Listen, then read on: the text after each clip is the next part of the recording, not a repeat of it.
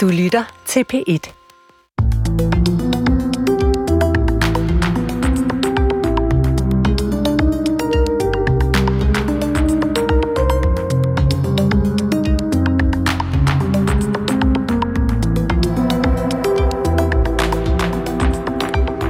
K.E. Løstrup og Willy Sørensen er uden tvivl to af efterkrigstidens største danske tænkere.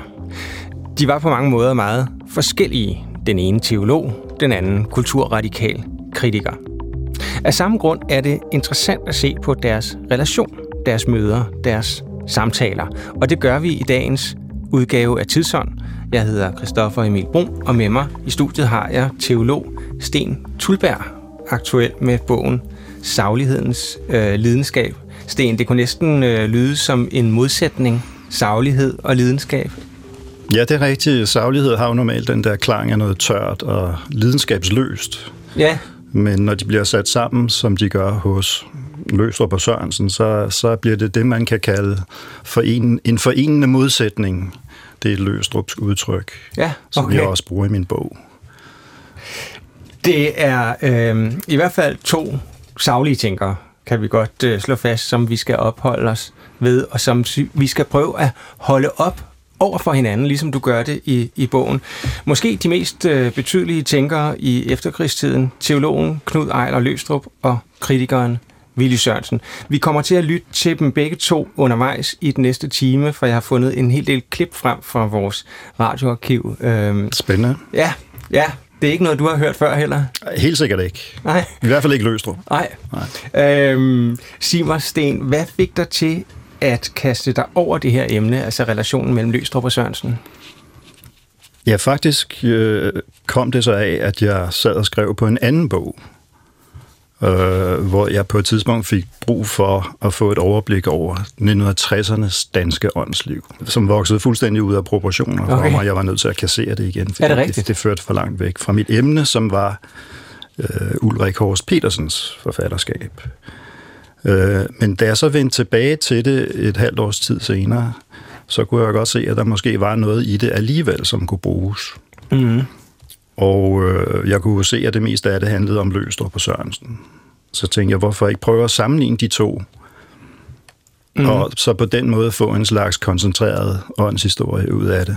Da jeg fik den her bog, tænkte jeg, wow, fordi det er måske de to største, højeste fyrtårne, der rager op fra efterkrigstidens sådan intellektuelle øh, åndsliv i, ja. i, i Danmark. Øhm, så det er jo helt vildt interessant, og tror jeg aldrig gjort før det her med at øh, se, hvad, hvad, hvad havde de to så egentlig med hinanden at gøre, og hvor meget havde de egentlig med hinanden at gøre? Som sagt, meget forskellige. Den ene teolog, og den anden, kan vi sige, grundlæggende meget sekulært tænkende.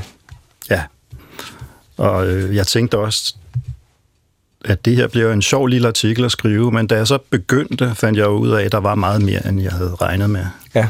Og på et tidspunkt kom jeg også i besiddelse af nogle utrygte Løstrup-manuskripter, som handlede om, om Sørensen. Mm. Og som end også i, i besiddelse af en korrespondence mellem de to, fra dengang Sørensen var Vindrose-redaktør mm. i starten af 60'erne. Og så begyndte det at blive spændende, så, blev det, så udviklede det sig faktisk til en slags kildestudie. Altså i den forstand, at jeg jeg gjorde ret meget ud af at finde ud af, hvad de henviser til, når de omtaler hinandens ting. Altså, hvad har de læst af hinanden? Ja. Og hvad, hvad er det, de forholder sig til hos hinanden? Ja, og vi vil her i den her udsendelse prøve at slå ned på netop nogle af de brudflader, men også nogle af de fællesnævner, der findes mellem de to. Man kan sige, de, de så begge to meget tidligt nogle problemer og nogle forhold, som også optager os den dag i dag. Så også derfor er det interessant. Men det er jo også i høj grad via de her to personer et møde mellem to strømninger, som har domineret Danmark i faktisk hele det 20. århundrede. Altså mødet mellem en grundfæstet kristendom, der ligger meget fundamentalt øh, for Løstrup, og så et sekulært kulturradikalt blik på verden, som var fundamentet for Willy Sørensen. Det møde mellem kristendom og kulturradikalisme går som sagt længere tilbage end til efterkrigstiden, og øh, jeg mener at det er relevant for forståelsen af, hvad der er på spil her i forholdet altså mellem Løstrup og Sørensen, lige at opholde os en lille smule ved, ved de to hovedstrømninger, som de repræsenterer, så at sige. Er det, er det okay med dig? Det er okay med mig. Altså, jeg har nogle forbehold over for det der begreb om kulturradikalisme, som ja. er blevet skamredet i de sidste 20-25 år. Men, men altså, lad gå.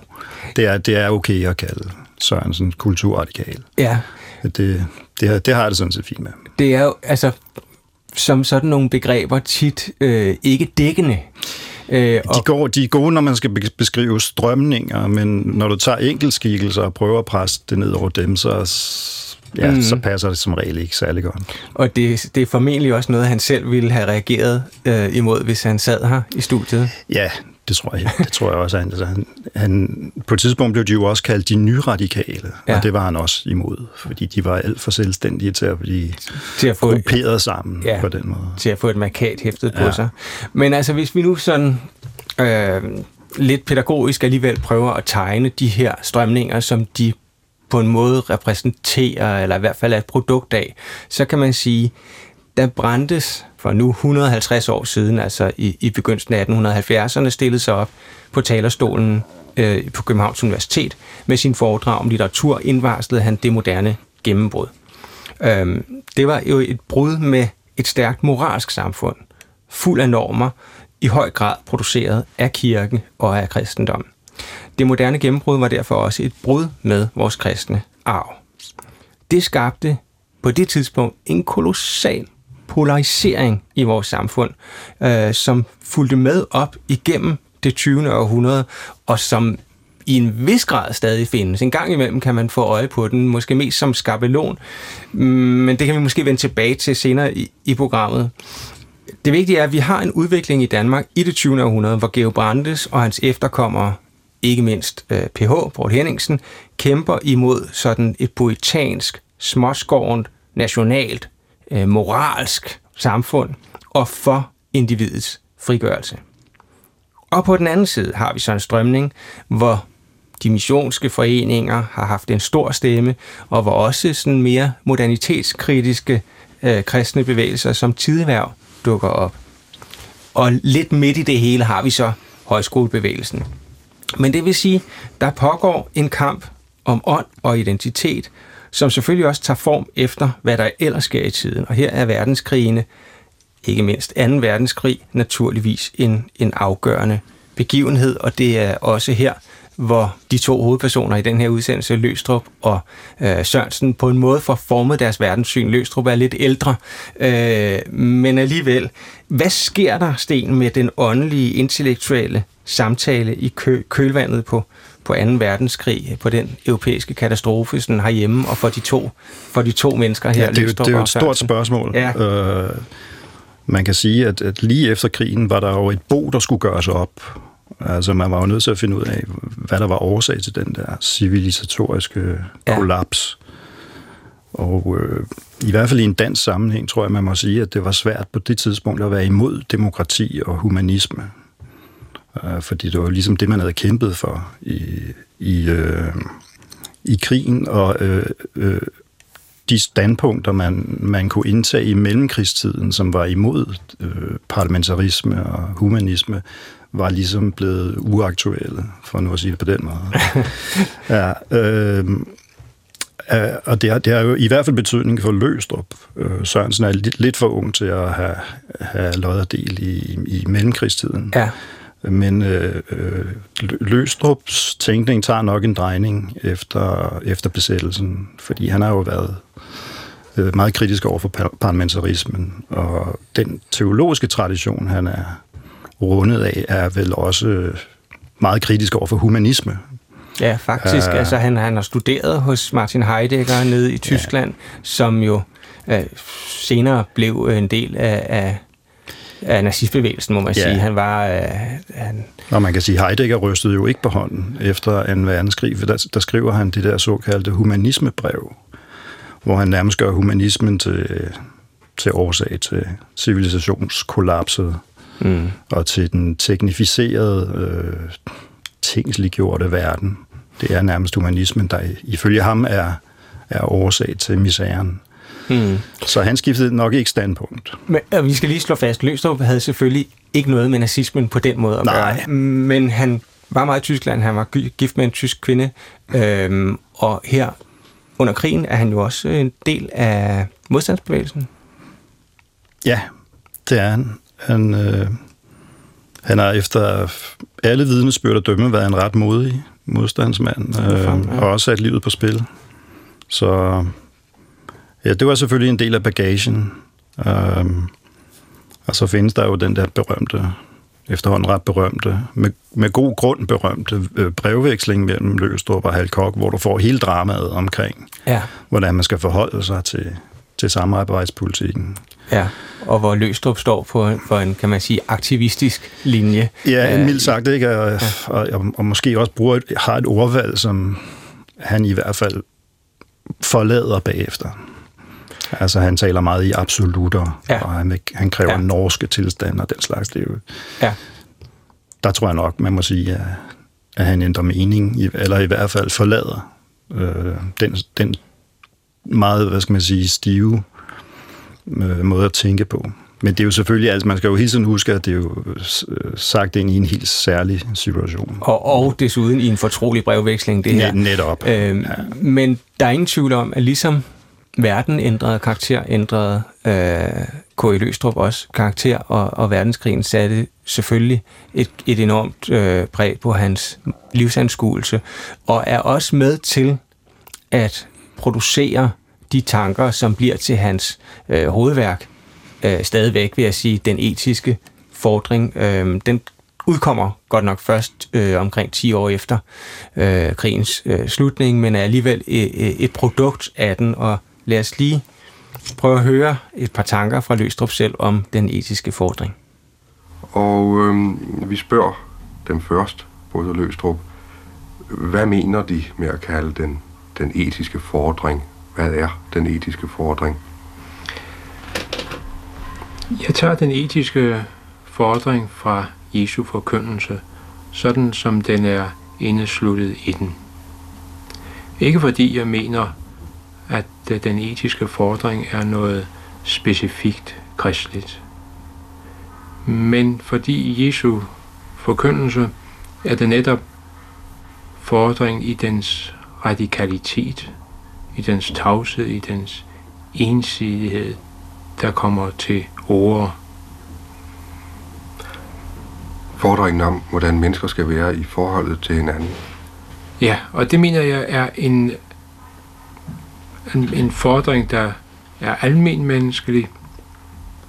Om man vil, så kan man sige, at den er naturgiven eller givet med skabelsen.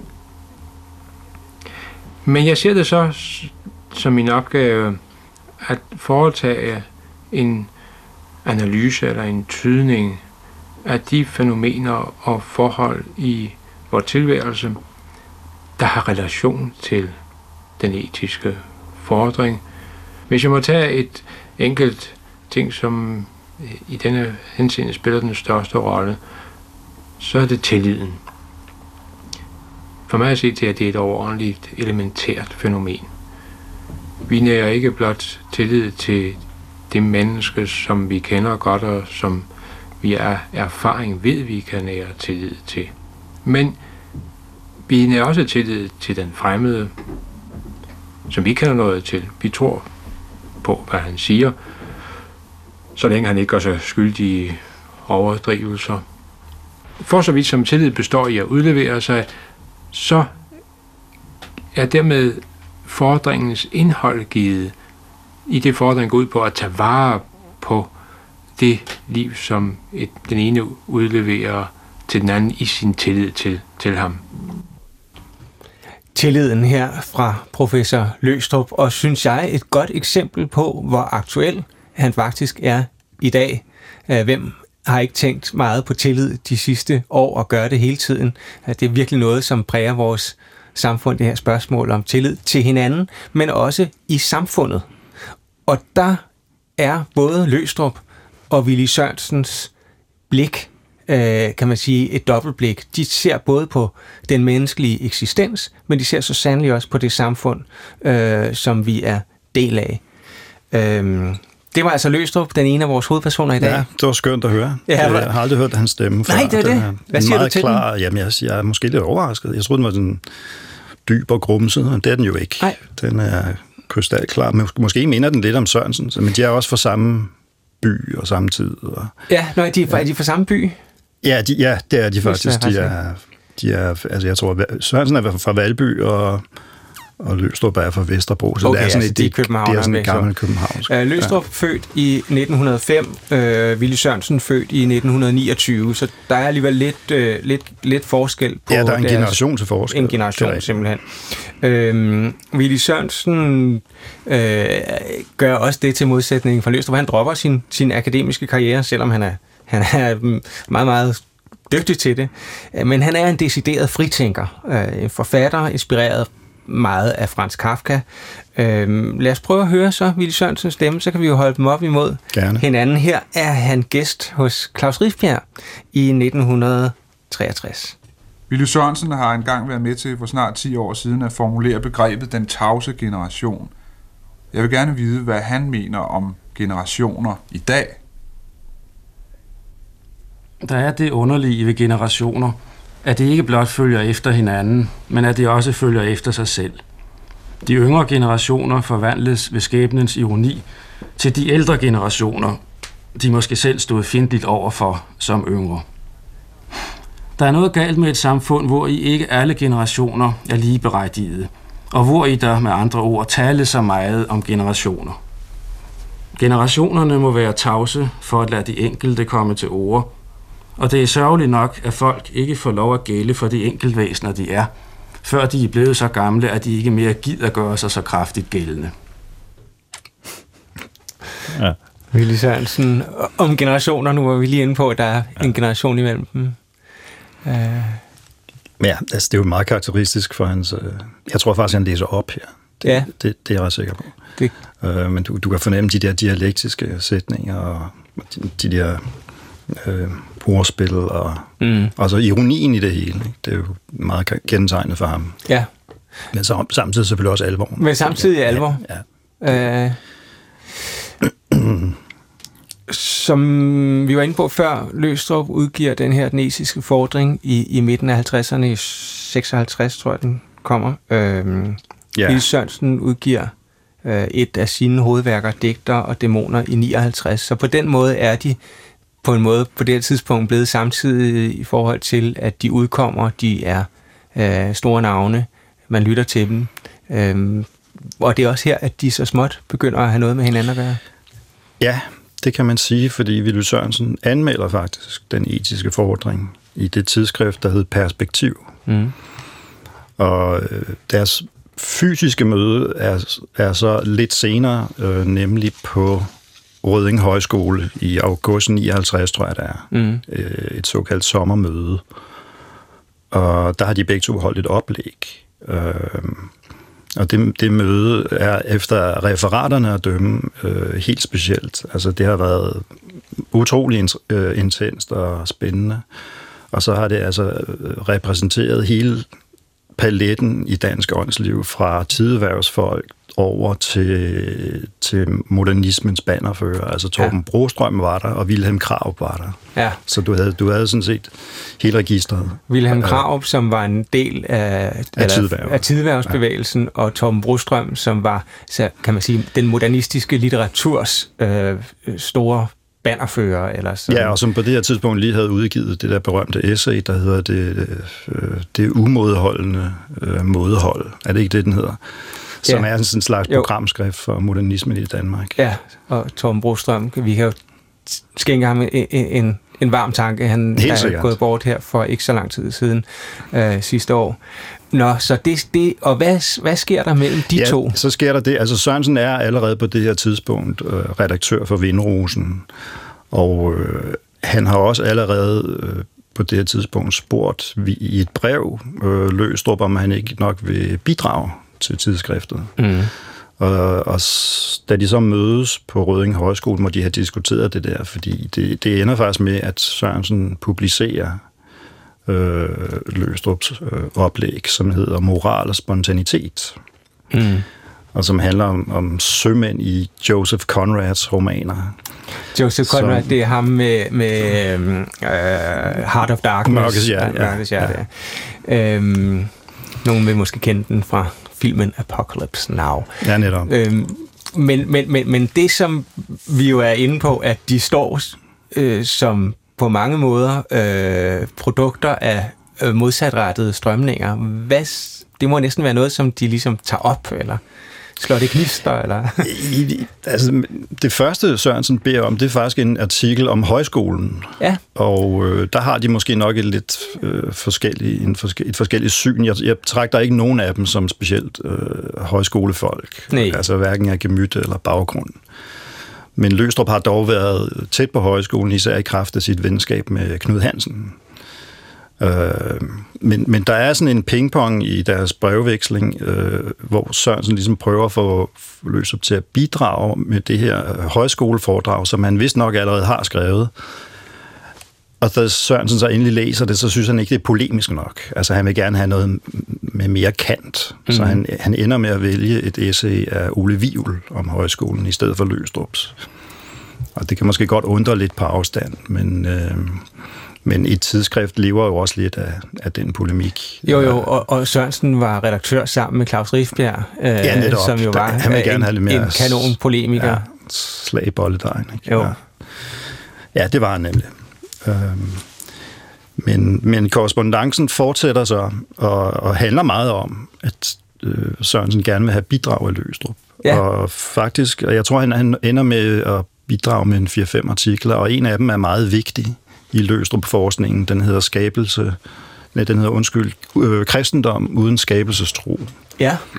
Og som er øh, måske om ikke den første, så en af de første artikler, hvor han øh, lancerer de suveræne livsytringer, som han senere er blevet meget berømt for at, at have gjort opmærksom på. Det øh, er lige præcis en af han Løstrups kongstanker. Øh, og det vil sige, det her med skabelsen, det er et sted, øh, hvor teologen og den sekulære kritiker ligesom øh, det er noget, de kan bruge til at, øh, at togtrække sig, til at lege med og til at se forskelle og, øh, og, og, og ligheder. Ja, skabelsen eller skabtheden, det, ja. det at tilværelsen er noget på forhånd, inden vi kommer med vores aktivitet og foretagsomhed. Det er en af Løstrups, øh, det, det, jeg tror det er, om ikke kernen, så en væsentlig del af kontinuiteten i hans øh, forfatterskab, det er netop øh, den jødisk-kristne skabelsestanke, ja. som har betydning både for, altså det er delvis polemisk bestemt, fordi han er ude efter øh, den sam, samtidige teologi, som ikke rigtig har sans for det længere, eller har fortrængt det, eller forsømt det. Men han genfinder det også i filosofien. Hans kritik af nykantianismen handler også meget om det, at den ligesom gør verden til et blot og bart materiale for vores foretagsomhed, og ikke er noget i sig selv. Og det er jo en, en tanke, der får stor styrke i løbet af 60'erne, ja. fordi øh, bevidstheden om naturudlæggelsen bliver meget stærk og velstandsstigningen og hele den instrumentalisering af samfund, men ja, også, også af sind. Øh, og det er jo et sted, hvor de kan mødes ja, faktisk. det er helt sikkert. Øh, øh, altså, de har i fælles fronter ja. i lang, langt op i 60'erne, og de begynder også at anmelde hinandens bøger. Men skabelsen, det der så at sige, det starter. Øhm, og det fanger også øh, Johannes Møllehaves interesse, øh, som spurgte dem begge to om deres forhold til skabelsen i samme udsendelse. Det er ikke sådan, at de sidder sammen og diskuterer imod hinanden, men de bliver spurgt øh, hver især. Prøv at lytte med her. Professor Løstrup, hvis øh, skabelsen ikke skal forstås bogstaveligt, som den er skildret i første Mosebog, hvordan kan man så forstå den?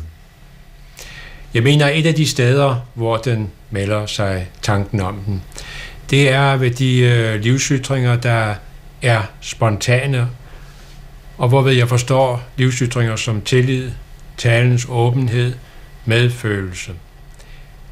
Der er nemlig det ejendomlige ved dem, at de er ubetingede. I det øjeblik, man øh, har en eller anden hensigt med, med medfølelsen, en, en anden hensigt end den at hjælpe den, som trænger til det, så er medfølelsen øh, fordærvet, hvis det for eksempel er hensyn til samfundets stabilitet eller andre hensyn. Hvis man øh, har en, øh, et formål med tilliden, så er den ikke anden at regne for fingeret, ikke for andet at regne en mistillid. De forbyder, at derfor forbyder de også at blive begrundet og retfærdiggjort på nogen som helst måde. Nu må man ganske vist jo skælne øh, livsytringen fra den adfærd, som den giver sig udslag i. En adfærd, der altid er betinget af situationen og omstændighederne. Men øh, selv er livsytringen ubetinget. Og det, den er altså ikke skabt af individet. Den er heller ikke øh, skabt af øh, samfundet. Livsytringerne rækker tilbage til, hvad vi øh, hverken vi eller samfundet er ophav til. Og der, i, der lægges den religiøse tydning nær, som et spørgsmål om, øh, om de ikke er skabte og derfor er ubetingede. Ja, K. i Løstrup øh, om skabelse, men jo også om livsytringer, som, øh, som du også var inde på før, Sten Ja. Tulberg, der har skrevet den her bog om Løstrup og Willy Sørensen. Øh, for hans teologi, altså, eller slutter hans tænkning, spontanitet, livsytringer, tillid, som vi, som vi hørte om før, er, kan man ikke sige det, en form for øh, teologi, som forsøger at være kompatibel med den øh, langt hen ad vejen sekulære efterkrigstid, som de befinder sig i. Jo, det er, det er et ledende spørgsmål, fordi det, det er præcis det. Undskyld. altså, øh, øh, man kan måske sige det på den måde, at Løstrup prøver at gøre kristendommen plausibel Ja. for en irreligiøs epoke. Ja.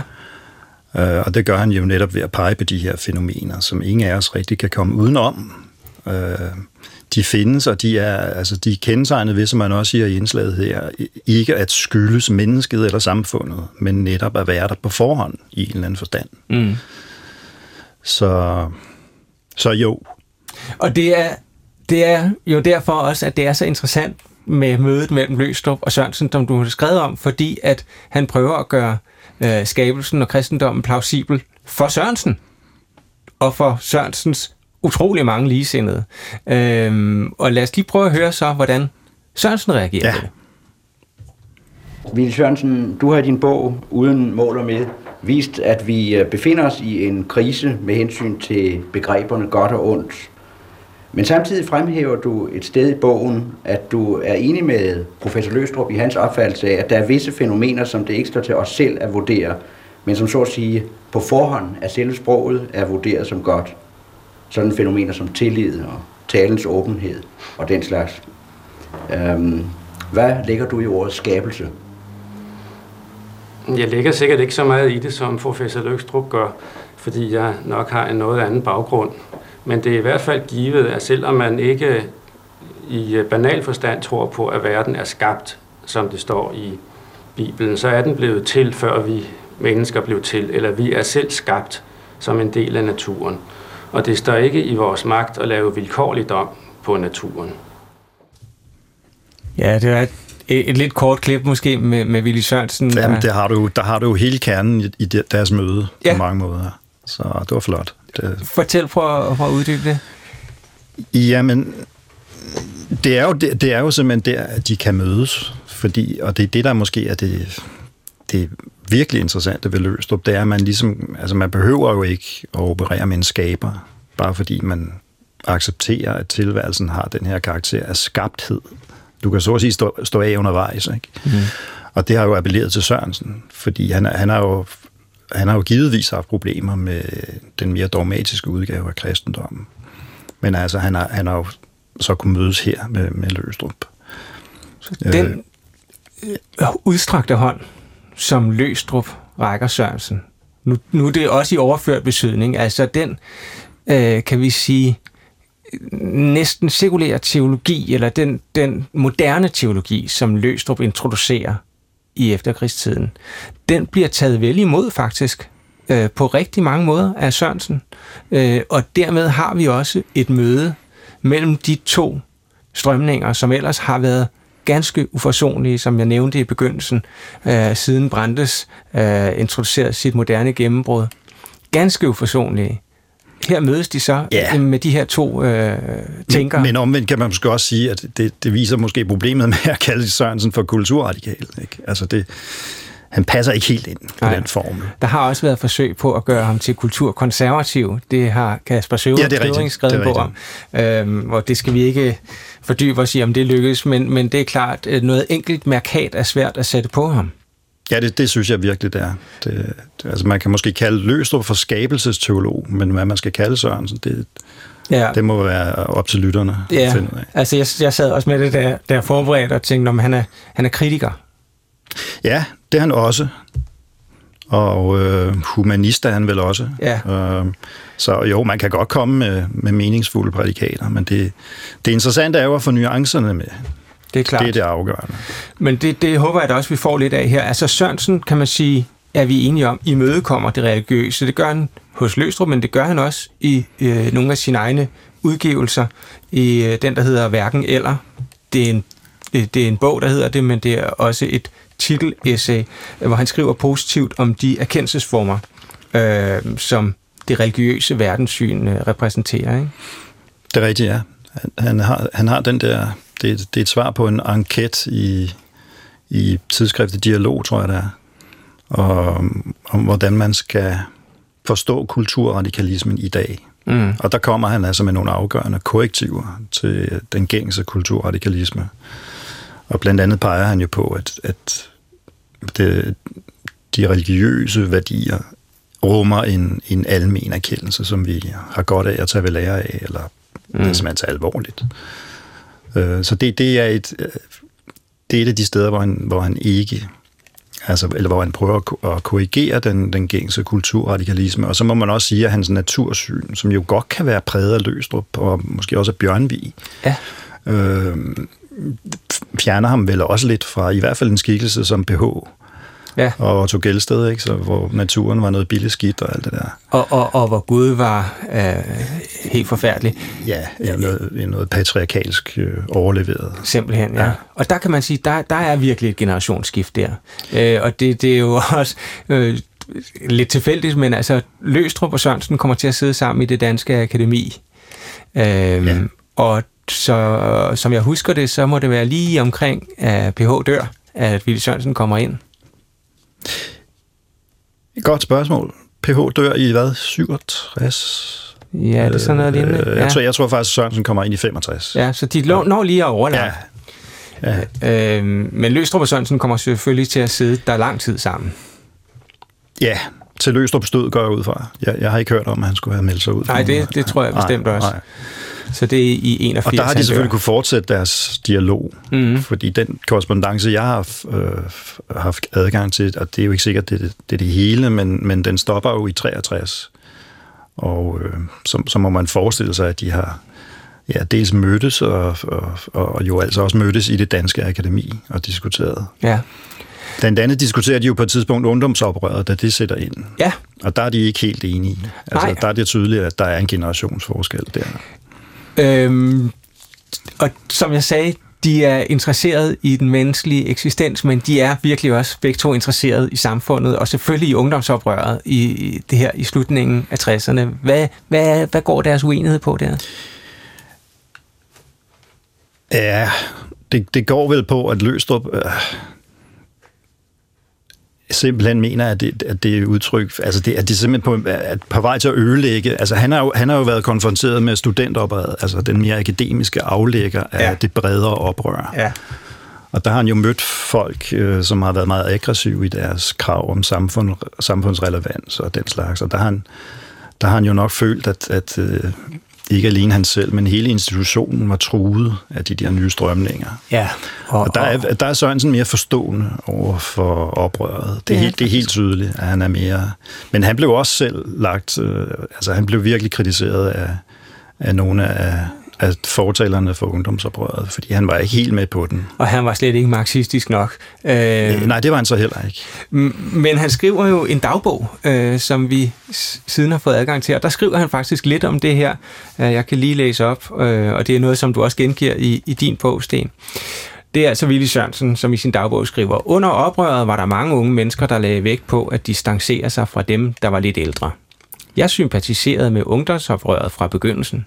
Netop fordi der ikke var stor forskel i opfattelse, og jeg havde selv haft mine problemer med professorvældet, så selve det interne opgør synes jeg var berettiget. Jeg havde en vis diskussion med både F.J. Billeskov Jansen og K.E. Løstrup om det i det danske akademi på det tidspunkt. Jeg tog absolut de unge i forsvar, og i den konstellation følte jeg mig meget mere ung end gammel. Ja, der har vi det jo. Ja, ja. så øh, de kunne mødes. Jeg har nu også fundet steder hos Løbstrup, hvor han er mere forstående over for, for oprøret. Så det, det er ikke, fordi han er fuldstændig uden nuancer der. Nej, det er han bestemt ikke. Han, han skriver over det her berømte essay Formløshedens tyranni, Ja. som handler øh, meget om, hvad der sker i 60'erne, og den, øh, det oprør mod autoriteter, og dets skyggeside. Ja, altså det handler vel i, til at begynde med simpelthen om de seksuelle omgangsformer, mere end det handler om det bredere samfund. Men det geniale ved det udtryk er jo, at det kan almengøres, mm. Mm. altså bruges i andre sammenhæng end lige på det seksuelle område. Øhm, men på det seksuelle område, uden at vi skal blive alt for intime, så må man nok antage, at han, øh, han går ind for, for form, form mere end formløshed. Øh, ja, det ligger jo i hans... Øh, øh, den bog, der hedder Kunst og Etik, der, der har han sådan et langt forsvar for, for den, hvad skal vi kalde det, den eksklusive kærlighed. Ja. Og, som han... Øh, ja, som, som han betragter ægteskabet som en, en øh, bevarer af. Øhm, og der, der, er, der er Sørensen også øh, kritisk. Øh, Ja. Fordi han, han mener simpelthen, det er at gøre. Altså, Løstrup opfattede jo kærligheden som en skæbne. Der var i princippet kun en derude, der passede til dig. Til dig. Og det er Sørensen lidt skeptisk overfor. Øhm, Der er han øh, fuldbenet kulturradikal, når det kommer til kønsmoral. Jamen altså, er så- faktisk fører han jo Grundtvig i marken imod Løstrup, fordi Grundtvig var gift tre gange, mm. og altså brød med den der, øh, ja, den der forståelse af kærligheden som noget, øh, der er så eksklusivt, at det kun kan lade sig gøre med én. Ja. Og det, det er jo lidt sjovt, at han også kan mobilisere Grundtvig Ja. på det punkt. Ja, ja, der tager han virkelig en fra, fra Løstrups egne rækker. Ja, det, det, det Øhm, tror jeg, man må sige. Han, han skriver også om det i sin dagbog, Willy Sørensen. Han skriver øh, på et tidspunkt, Løstrup taler positivt om normer. Jeg negativt om konventioner. Parenthes. Han går ud fra den positive fordring, jeg fra de negative traumer osv. Og det er vanskeligt at se, om vi mødes på midten. Han vil have den positive kærlighedsforhold beskyttet. Jeg vil have den negative kærlighedsløshed, som konventionerne opretholder, opløst.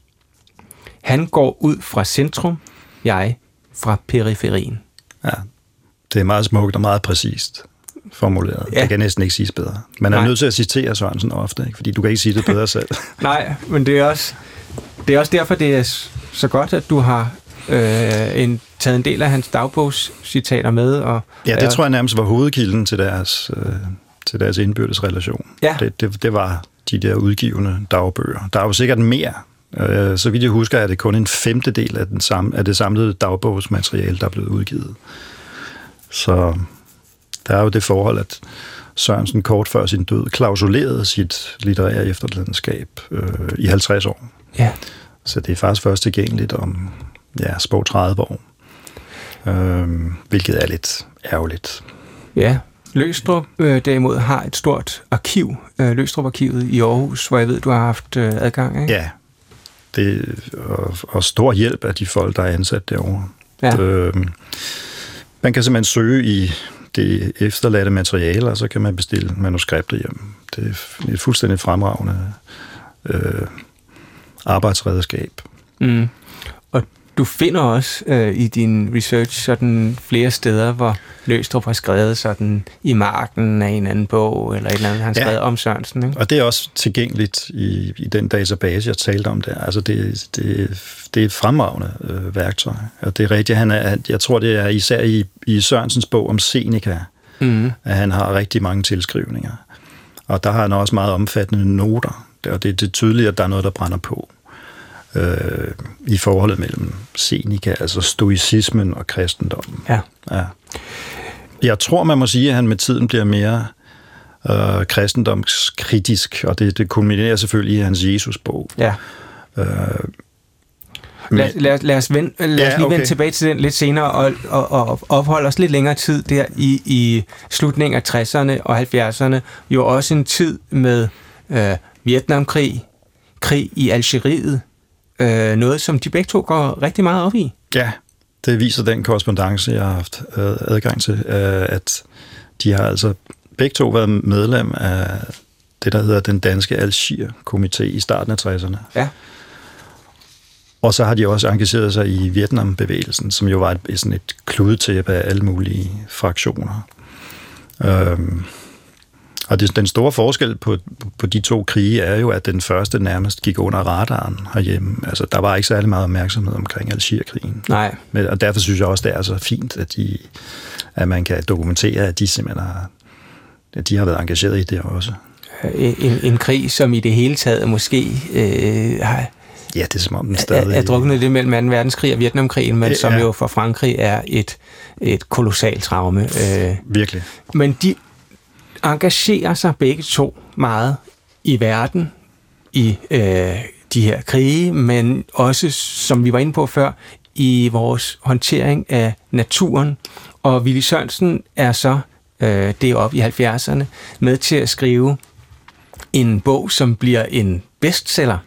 Øh, det er Willy Sørensen, øh, øh, hvad hedder han, Helve Petersen, Ja. altså Niels Helve Petersens far, øh, og øh, Niels Meyer, som er en naturvidenskabsmand, Ja. som sammen skriver Oprør fra midten. Og bare, lad os bare høre et kort klip, hvor at øh, Willy Sørensen taler om, hvad det går ud på. Ja, det kan lyde som en, som en selvmodsigelse, og der ligger naturligvis en bevidst provokation i det. Der er nogen, der ikke kan fordrage midten, og der er andre, der ikke kan fordrage oprør. Og jeg selv kunne som også være betænkelig ved begge dele hver for sig, men ved at tale om oprør fra midten har vi jo direkte taget afstand fra oprør fra det yderste venstre og oprør fra det yderste højre, i det vi tror, at sådanne bevægelser ikke er i stand til at løse de problemer, vi står overfor nu. De kan slå noget i stykker, men ikke bygge noget op. Det var et, øh, et opbyggeligt oprør, som øh, de forsøgte at etablere i 1978, de tre, ja. og som fik øh, en utrolig stor resonans. Ja, det, det, det er faktisk en historie, der ikke er skrevet ordentligt, efter min mening. Øh, Jeg tror, den solgte i langt over 100.000 eksemplarer, og den, der var jo en knopskydning af, af grupper, og, altså arbejdsgrupper, øh, tidsskrifter og altså økolog, mere eller mindre økologiske bevægelser, der skød frem i kølvandet på den bog. Ja. Øh, virkelig betydningsfuldt, øh, og, i virkeligheden meget fremsynet, når man tænker på, hvad vi diskuterer i dag. er helt utroligt. Altså, når vi, når vi tænker på, hvad vi diskuterer i dag, er klimaproblemer og økonomisk ulighed, øhm, ja. og, og forholdet også til altså sådan noget som øhm, befolkningseksplosion, der har de jo altså været øh, meget præcise, meget hurtigt, eller meget tidligt. Ja. Altså, bogen består jo både af en analysedel og så en utopisk del, hvor de ligesom gør sig tanker om, hvordan man kunne øh, indrette et samfund, der ville være bæredygtigt, Mm. øh, eller i ligevægt, som de kaldte det. Og det er klart, altså, man, når, man laver en, når man udkaster en utopi, så gør man sig meget sårbar. Og det er jo nok den del af bogen, som øh, ligesom har kvalt den efterfølgende. Ja. Fordi det, det, der, der er for mange økonomiske forudsætninger, som, ikke, øh, som ret hurtigt bliver annulleret. Fordi liberalismen jo gjorde sit indtog der i starten af 80'erne. Ja. Øh, og hele internationaliseringen af økonomien gjorde jo, at tæppet ligesom blev revet væk under den måde at, at tænke samfund på. Og måske har sådan hele det der utopiske heller ikke rigtig været noget for sådan en som Løstrup. Nej, det tror jeg ikke. Jeg tror, jeg tror at der, der, og der er måske lidt en automat øh, kritik øh, af, fra teologisk hold af utopisk tænkning, Ja. uden at jeg helt kan gøre rede for det. Men det, jeg, jeg har ikke kunne finde steder, hvor han har brugt ordet utopi i, i positiv forstand. Grundlæggende kan man sige, at de to, Willy Sørensen og Løstrup, er enige om et forsvar for velfærdsstaten. Øh, og de er også enige om at ligge et eller andet sted i midten, om det så er teologisk eller, eller eksistensfilosofisk, øh, og, og samfundsmæssigt i det hele taget, vil, vil jeg sige. Ikke? Jo. Øh, men altså alligevel, som du var inde på, glider de måske øh, mere fra hinanden, sådan i, i, som tiden går, og, og der er religionen, Jesus, noget af det, der, der spiller en rolle. Ikke? Ja. Altså, at man kan måske sige det på den måde, og det tror jeg også, jeg gør i min bog, at øh, der er nogle forskelle, der er til stede helt fra begyndelsen. Men de bliver bare mere tydelige i løbet af 70'erne. Ja. Og det har jo noget at gøre med, at 70'erne var en krisetid. Ja. Øh, arbejdsløshed, oliekrise, alt det der. Og, og, og det var dermed også en tid, der krævede nye løsninger. Altså man kunne ikke bare læne sig op af den her velfærdsstat, fordi den fungerede jo ikke rigtigt. Og øh, der er det meget tydeligt, at de ligesom går i hver sin retning, hvis man skal tolke deres positioner ud fra sådan en reaktion på det, der sker. Fordi Sørensen, han, han går jo i, i, i sådan en meget praktisk retning. Hvordan får vi indrettet samfundet, så vi kan overvinde de her kriser, mm. som også er en grundlagskrise, hvor, hvor øh, Løstrup går i kosmisk retning, for at sige det på den måde. Han, han mener, at øh, man skal simpelthen zoome ud og så se, og så prøve at få en bevidsthed om, tilbagekoblet til universet. Og det, må, og det ligger jo selvfølgelig i forlængelse af hans skabelsestanke. Mm. Øhm, men, det, men det gør jo også, at de, øh, at de kommer til at ligne hinanden i mindre og mindre grad. Ja. Og der er jo heller ikke så meget i Løstrups sceneting, der handler om Sørensen, med mindre man går ned i arkiverne, fordi det, der, der findes faktisk noget.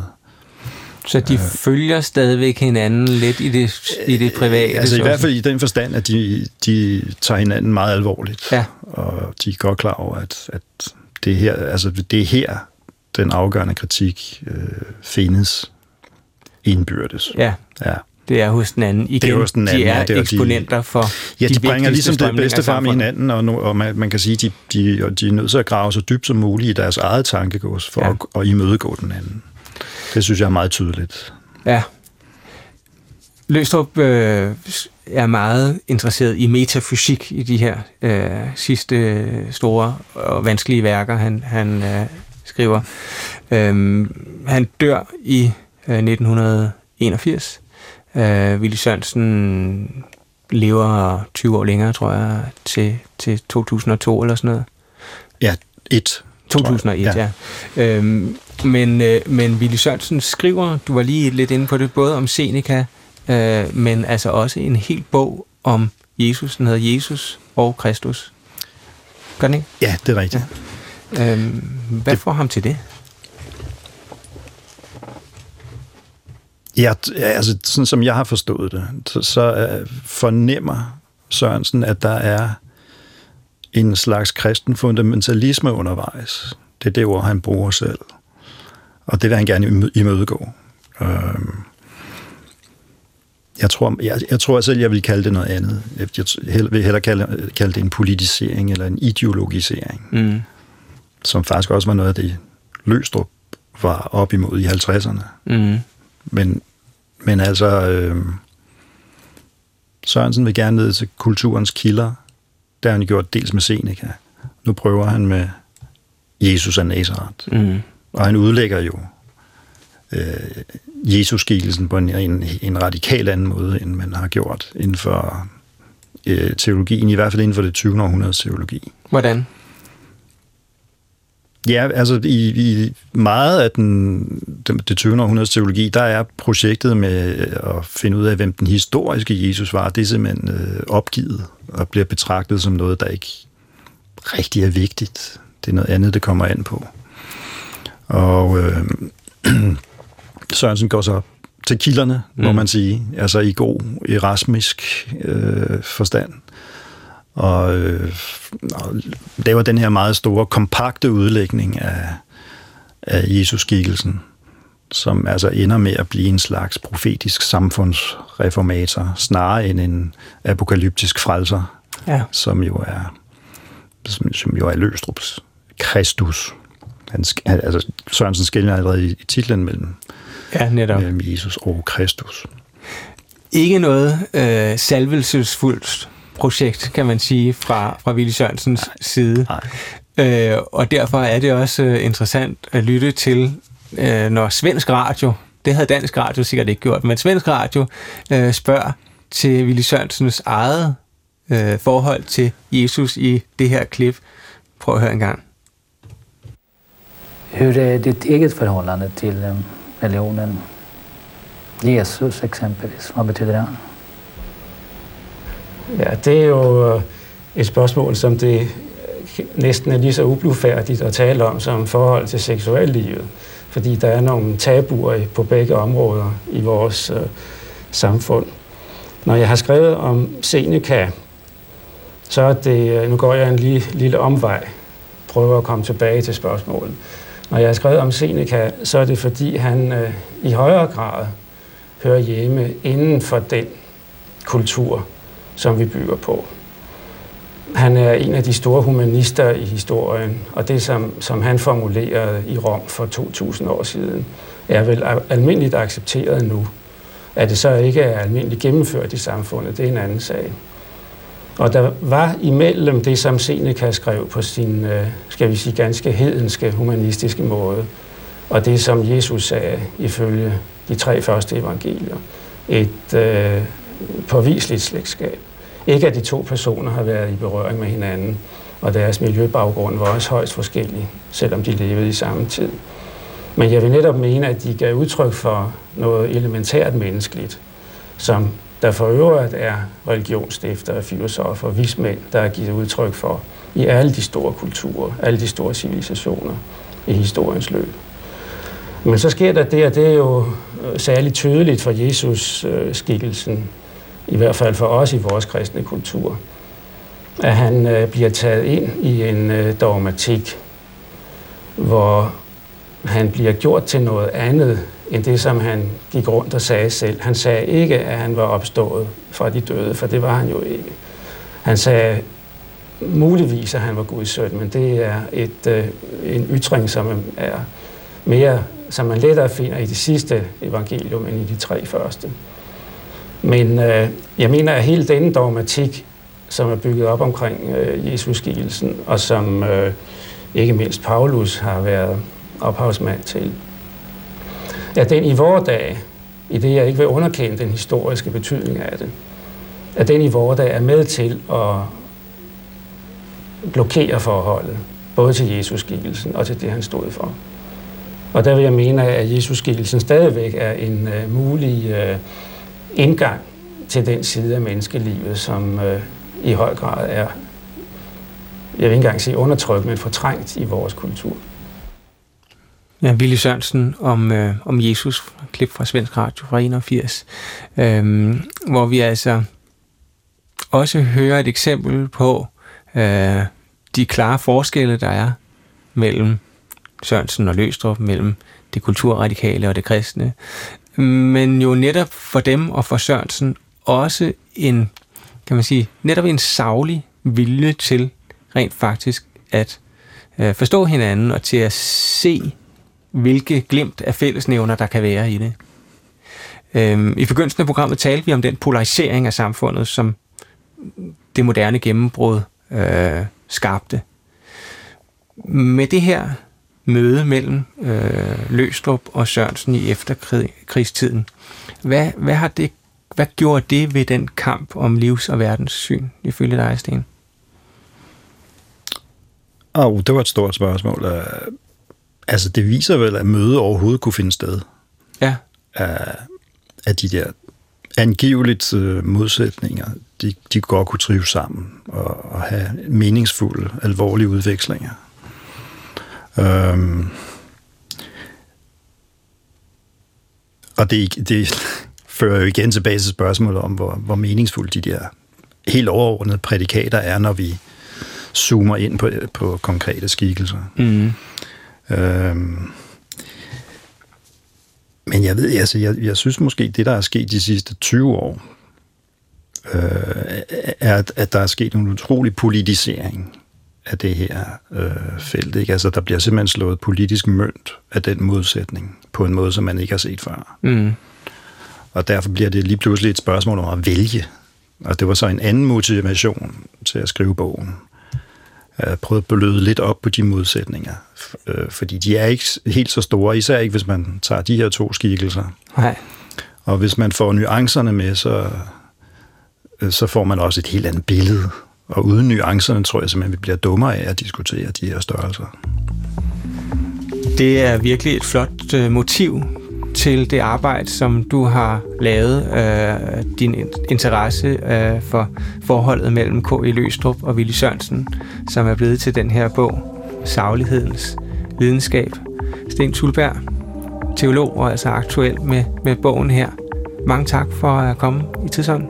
Selv tak, det var en fornøjelse. Det var det virkelig. Tak for at gøre os klogere på den her relation mellem to åndelige og intellektuelle fyrtårne, som rager op i efterkrigstidens Danmark, og som heldigvis, som du siger, stadig er til inspiration og til nytte også i dag. Jeg hedder Christoffer Emil Brun. Tidsånd er tilbage igen næste uge. Tak fordi du lyttede med, og på genhør.